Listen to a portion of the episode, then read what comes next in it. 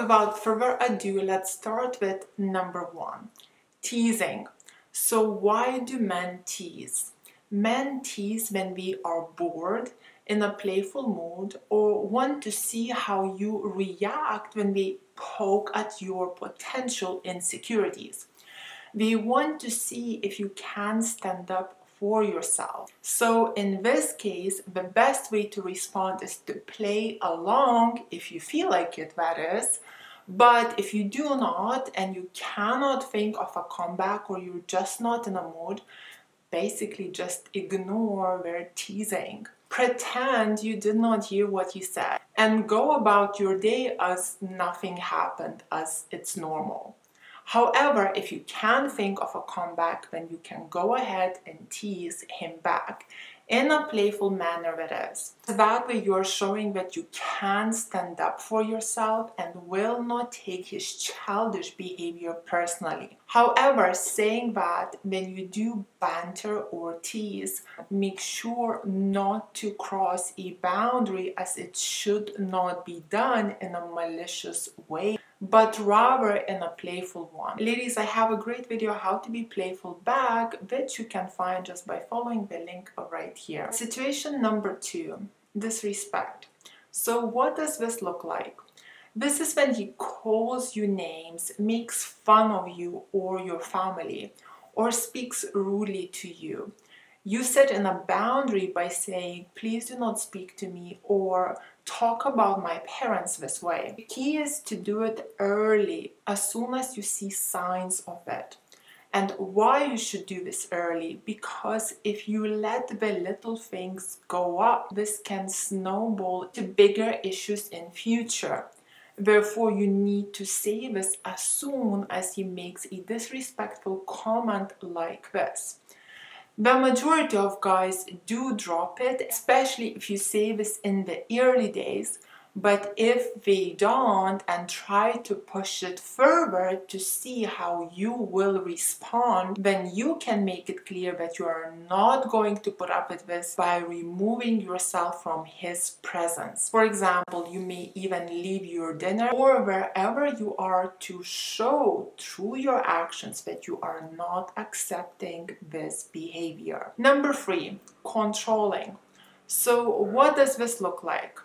This usually begins in little ways. For example, if you suggest something like you drop in university because let's say you are too old to study, yet you love what you're studying and you are excited about your future plans, then you need to stand up for yourself, for your beliefs, because this is your chosen path and he should be supporting you with this decision, not belittling you. However, if he's uplifting you and is suggesting something that will make your life better, then it is good to listen as he is looking out for you. From the two examples, you can see how this is dependent on context, and you should see how one request is reasonable whilst the other one is not.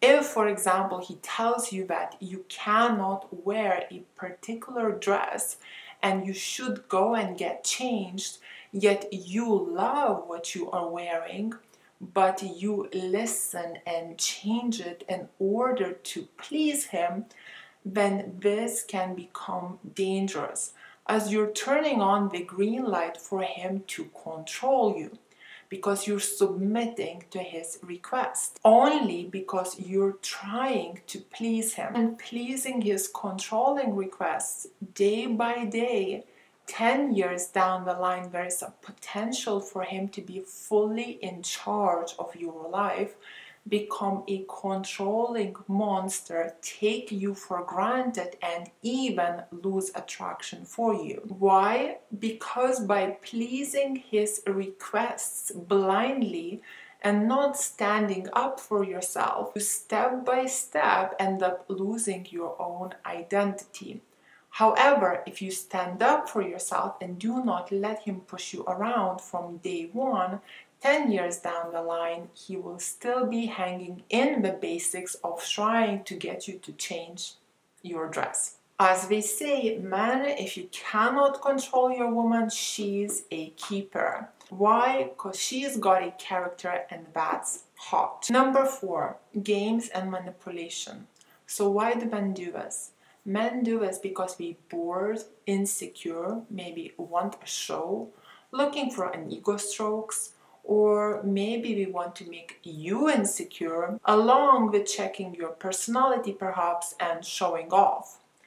We can never know for sure why is he playing a game as we cannot read his mind but most important is to know how to handle it correctly when the game is being played as this will determine his respect for you. You will either gain some or you will either lose some.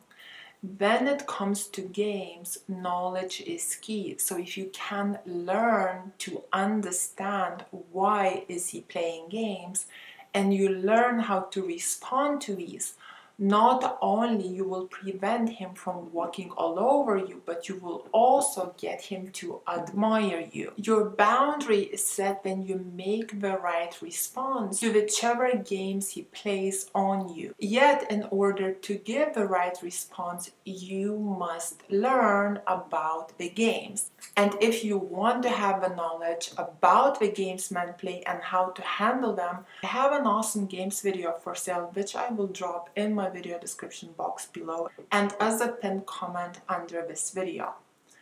Number five, how to respond to his promises. Well, in this case, I have a line for you which seems to work really well. So let me share it. If he makes a lot of promises without following through with his actions, this is the line that seems to do the work. Oh, I actually thought you're a man of your word. Why does it work? Because being a man of your word is an honor, it is a big deal. Therefore, if he lets you down, calling him out on it should impact him at least to reflect on his behavior and hopefully stop the empty promises being thrown your way. So